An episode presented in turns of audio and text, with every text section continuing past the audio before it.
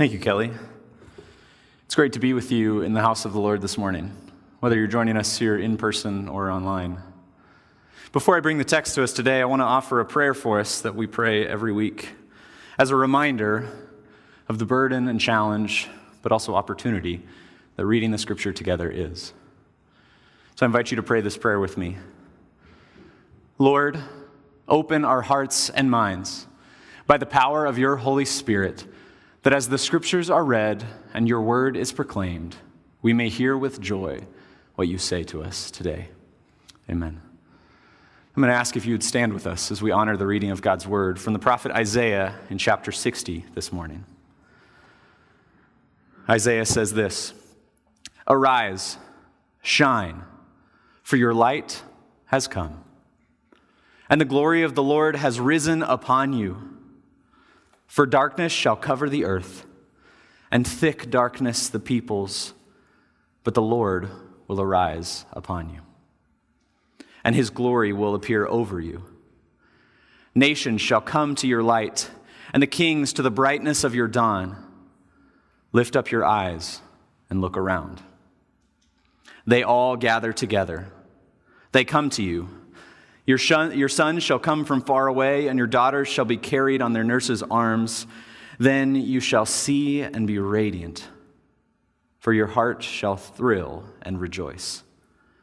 Because of the abundance of the sea shall be brought to you, the wealth of the nations shall come to you.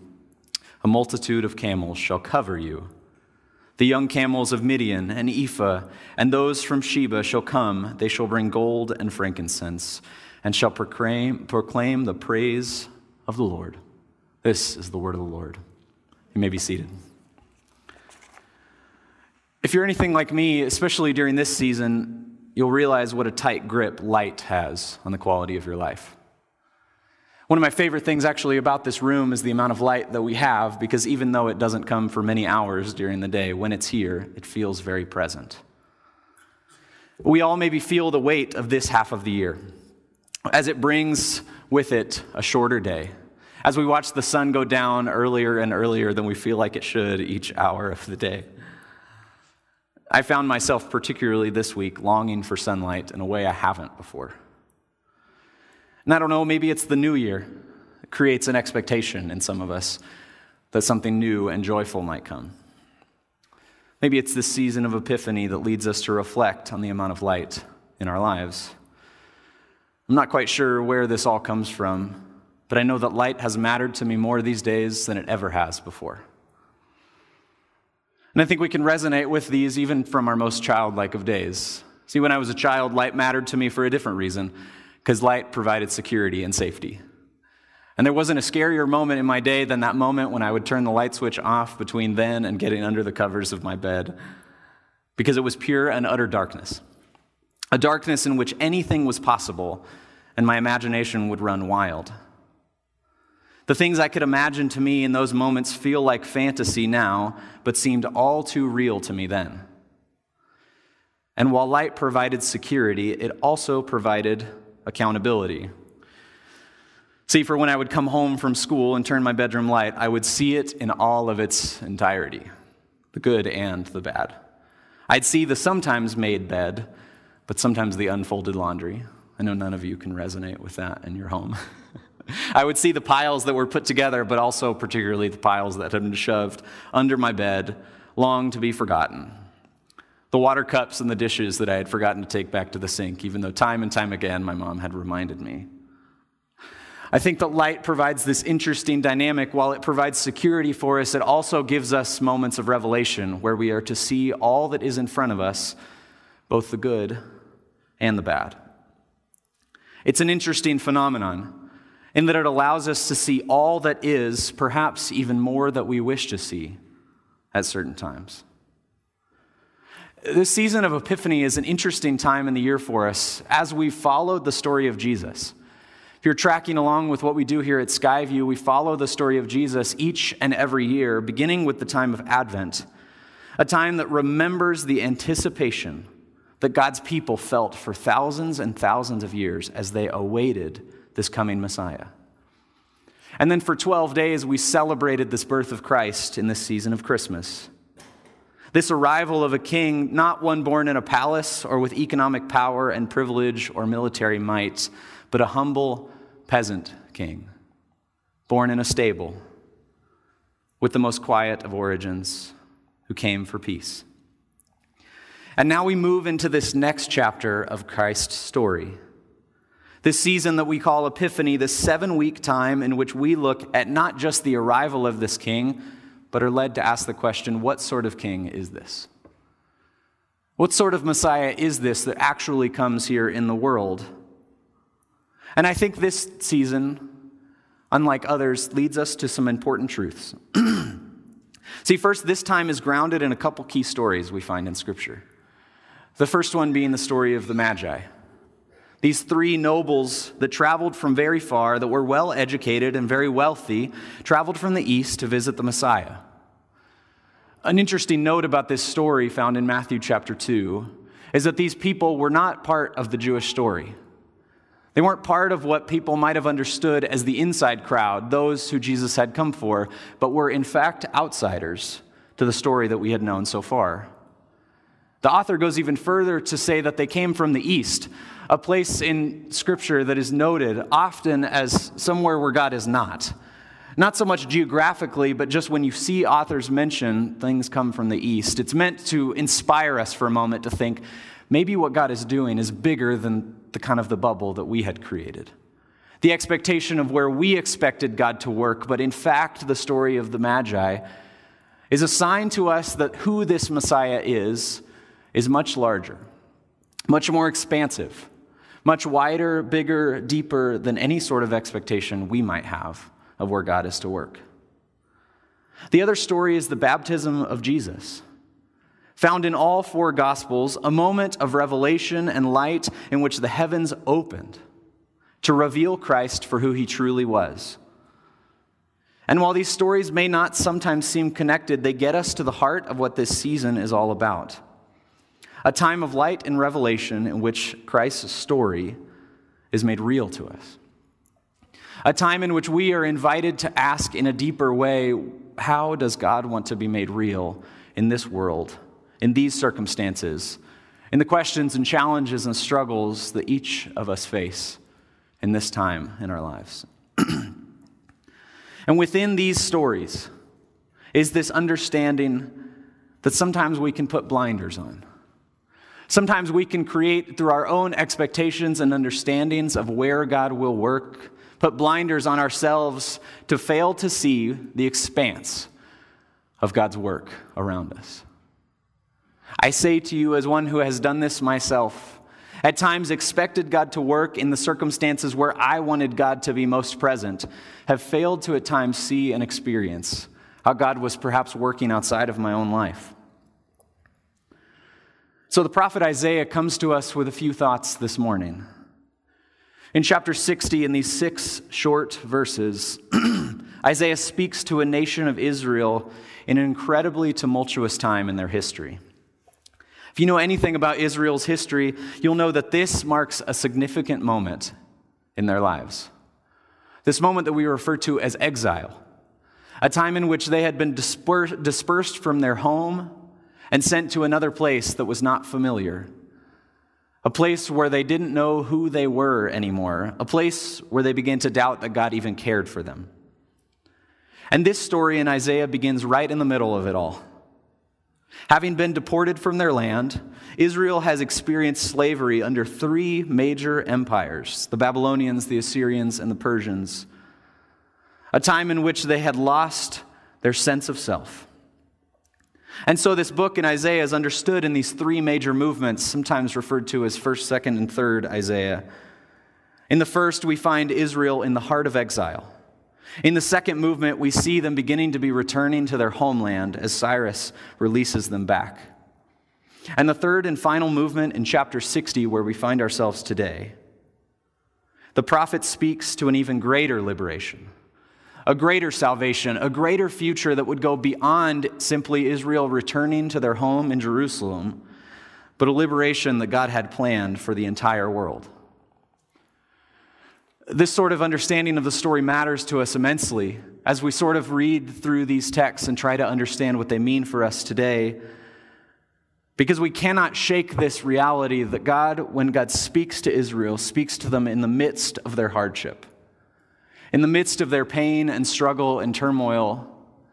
And rather than ignoring it, rather than waiting for things to get better, rather than pulling them out of their experiences, comes directly into these moments of pain and hardship and doubt and lives with them.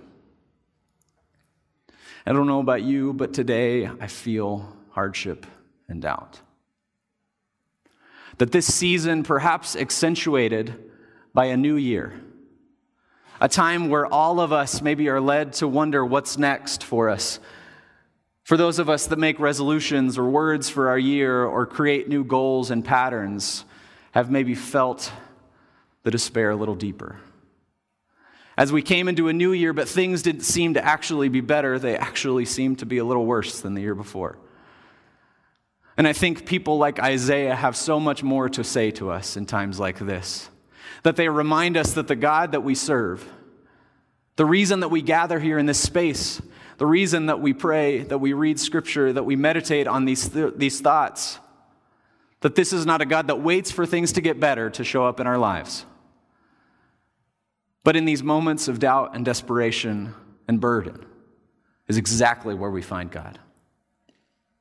And so the prophet Isaiah comes to Israel in this moment.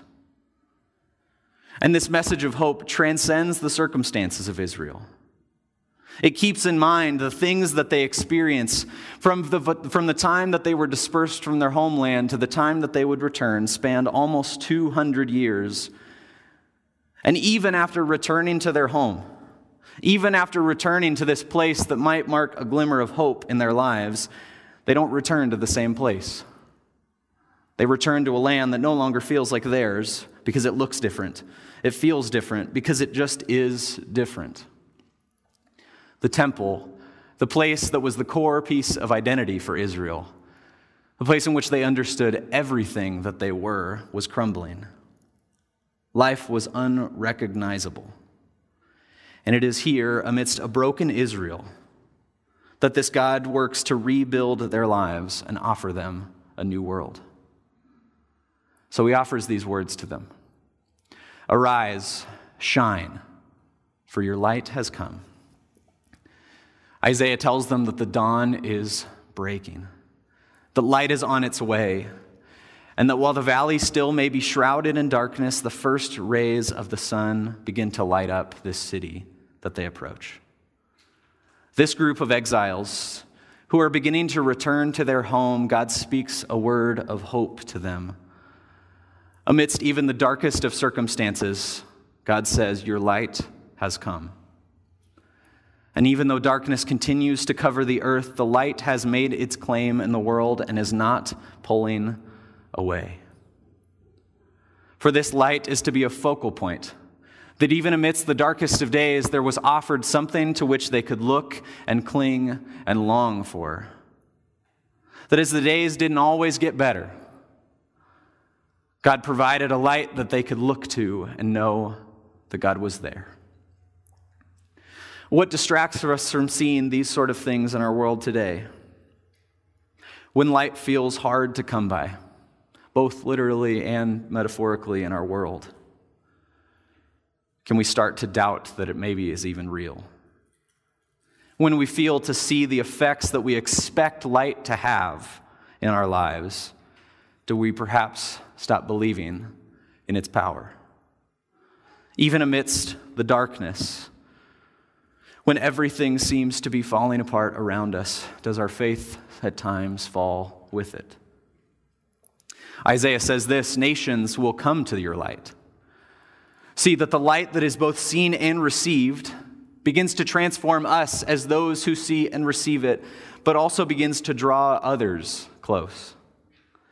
What is shown here is that God is beginning to gather all peoples, all persons, to one place for one community, that those who have invited Christ to be a part of our lives, for those of us sitting here today who have accepted the call and decided to follow Christ, there is an important reminder that the transformation that is given to us is also to be shared, is also to be inviting, is not simply for our own sake, but for the sake of all those who might see us. Therefore, our posture during seasons like this matters. During seasons where we feel the burden all too heavy, where we feel the struggle and the pain and the hardship that these sort of seasons bring to us, our posture matters not simply for our own sake, but for those who might see us. See, to believe that God is seeking to transform the entire world requires something of us. It requires that we live in a way that shows this world that we believe that light has come. It requires an intentional posture and behavior, one that refuses to reflect the division and unrest that sources of information often seek us to believe. Instead of seeking to reflect this sort of division and unrest, it invites us to reflect the light of Christ that is in all things, both good and bad. The final words that Isaiah gives to them is this Lift up your eyes and look around. Then you shall see and be radiant. What is experienced here does more than transform, but it offers us new eyes to see both what is ahead of us, but also what has always been in front of us since the beginning. Do we see what God sees these days? I worry that at times, due to the amount of information that we can intake in one day, when we read the news, check our social media feeds, talk to our friends and family, we're led to see something else, something perhaps that God asks us to push back against. Perhaps we at times give in to the despair, give in to the doubt, give in to the struggle, give in to the division that this sort of information invites us to reflect. But what is important is that what is promised through the prophet Isaiah is not simply an alleviation of our burdens, but more so, it is a set of eyes to see the world around us as God sees it. See, I wonder if at times this light that God offers to us, much like the light that I experienced as a child and still experience today, would teach us to see all that is around us. Would teach us to see the things that we want to see, but also the things that we wish we couldn't, wish weren't there, the things we wished we could ignore. See, a promise of light, especially in challenging days such as these, can feel elusive or even impossible. For Israel, certain parts of life were getting better, but others would get much worse. A brief look at history will tell us of the constant persecution and uh, occupation and unrest and division that this group of people would experience. The light that God promised did not always bring them an alleviation from the burdens of everyday life, but instead sought to give them eyes which they could see. Amidst all of the challenge, amidst all of the struggle, that as things didn't always necessarily feel better, as things perhaps felt worse, the light that God offered them sought to give them a perspective through which they could endure all circumstances. And while this sort of outlook may seem complex at times, I think it gets us to the heart of the function of light. Because seasons like this are undoubtedly challenging. Because maybe you, like me, came into a new year with an expectation an expectation of yourself, an expectation of others, an expectation of our world a hope and a prayer that things would look how we wanted them to. But when they didn't, we're left wondering where does Christ fit into all of this? At times, for some of us, the light of Christ can function as a simple therapy, a sort of alleviation from the turmoil that we experience. And while that certainly is the case that Christ offers us alleviation from pain at times, Epiphany reminds us that Christ's story, one of incarnation, of real presence in our world is so much more than that. Because to only understand Christ as one who alleviates our pain will at times fall apart. When circumstances don't find reprieve, when the days seem to be crumbling around us once again, when the new year passes, yet newness seems further away than it has ever been, what about these days in which we find ourselves? Does Christ become absent, irrelevant, with nothing else to offer us? Certainly not. For light, in its truest form, does more than simply alleviate pain, but it illuminates all that is in front of us. Perhaps the things that we long for, but also the things we hoped to forget. Perhaps this season for you has brought pain to the surface that you had long forgotten or pushed away. Perhaps certain pain has been accentuated by a time that's usually filled with joyous celebration, family, and laughter. For a variety of reasons, maybe your table was one seat empty this year. Maybe from loss, falling apart with family, disagreement, Whatever it might be, I know this season has been hard for many of us for many, many reasons. And it is in times like this that Christ comes to us, amidst all of it, amidst the good and the bad, and says, I am still with you. I think part of the struggle of this time, of this pandemic for many of us, as it, as it has given the space for us to analyze the entirety of our lives. In this disruption of our schedules, our plans, and our dreams, we have been faced with our lives as they truly are. And there's a tendency when following Christ to simply look for the ways that God can fix it all. But what Epiphany reminds us is the promise that God does not just look at the good parts of our lives, but God looks at all of it. Amidst the hurt, amidst the sadness, amidst the bitterness, amidst the pain, God pulls us close. For he says that my light has come. It is in this closeness that we can begin to experience the light for what it truly is a source of revelation that affirms God's nature to be one that sees us, one that knows us, and one that loves us, no matter what our circumstances might be. It is amidst these struggles that light gives us strength.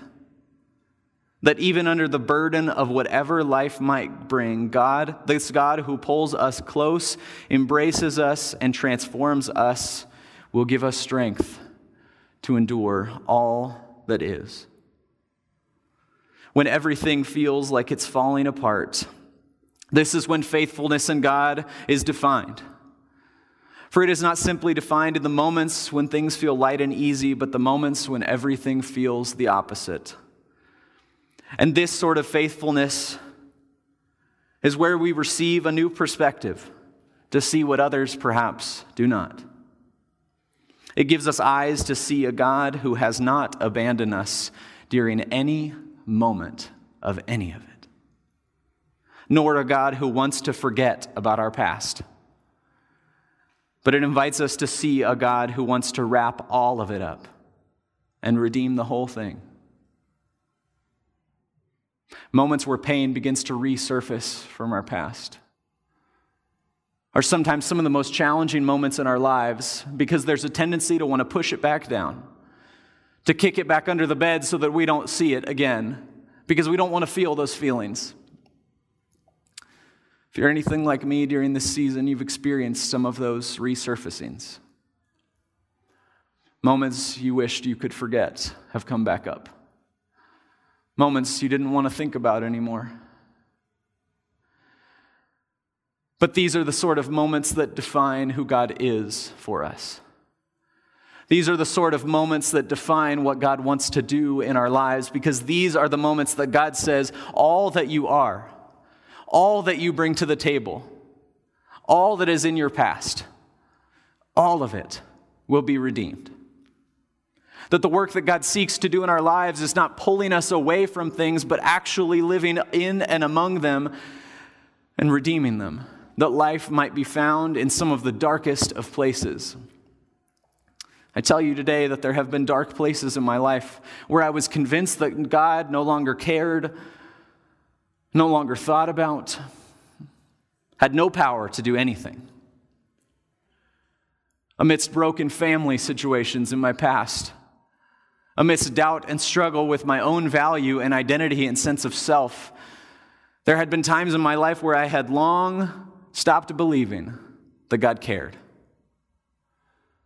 And while new years lead us to want to move past and beyond them, it is important for us in moments like this, especially during this season of the pandemic where we have been faced directly with some of these hardships in a new way for us to pause and ask where God might be in all of it. Because we can first assure that God remains when faithful even in our suffering and guides us to an era of peace. The second thing that we can assure is that in our faithfulness amidst the trials of life, this posture, this behavior that we demonstrate in these moments are crucial in how and when the kingdom might come to this earth in the way that God calls it to. As people that are invited to participate in what God is doing, we don't sit and wait for God to redeem it all, but we ask God, how might we be a part of all of that? Directly inviting us to look at the pain and brokenness in our past and say, God, let's fix this together. And while these moments have been challenging for me in my life, well, these moments have proved some of the most taxing, emotionally draining at times. They have also been the most revelatory. The moments in which I have learned to see God for who God truly is. That there are pains and burdens so deep in our lives that we struggle to even name them at times. We can fumble for the very words to describe that which we feel, but can come up empty. But part of this light that is offered to us rests in giving us the words that God gives us to endure. Learning to not only name the pain, to name the darkness, to identify what it is, but also to speak truth of who God is amidst all of that is where we are truly defined. The character of Job stands as a figure who understands this, who understands the light for the power that it has, that amidst immense pain and hardship says, For I know that my Redeemer lives, and that at last he will stand upon the earth. It is this language that Job develops and learns to live a life of wholeness and integrity amidst a gathering doom and gloom. When we feel this anguish oncoming, where does our language turn? Does it rest in the ever divisive and disheartening headlines that often seek to divide and dissuade us? Do the thoughts that fill our minds and hearts during seasons like this close our eyes even further to God's presence during hardship? Light at times can offer us words that we might begin to name that which pains us most. It gives us a set of eyes that even amidst the pain of our everyday life, we can begin to see God present in all of it. My prayer for us as a church during this season of Epiphany is that we would lean into that which is in front of us. All of it. Both the good and the bad, both the encouraging and the not so much, both the good days and the more challenging ones that we would not run from the things that burden us most, but in fact would lean into them. That we would not simply sit and wait for God to alleviate the turmoil, but that we would have a boldness to step into all of it. A boldness to step into the pain of the world, because when we learn to step into that which burdens us most, these are the moments where we will find God. These are the places where we will discover where God has been the entire time A God who was not just born into this world, but came into it, to live among it, to experience it, to die on a cross, to understand the deepest sufferings and longings of who we are as people. And so, during times like this, church, where we feel the burden, know that you're not alone.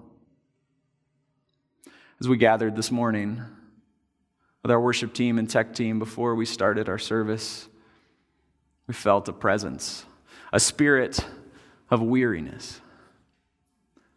Knowing that for each and every one of us, while our experiences may be unique during this time, they have also been the same.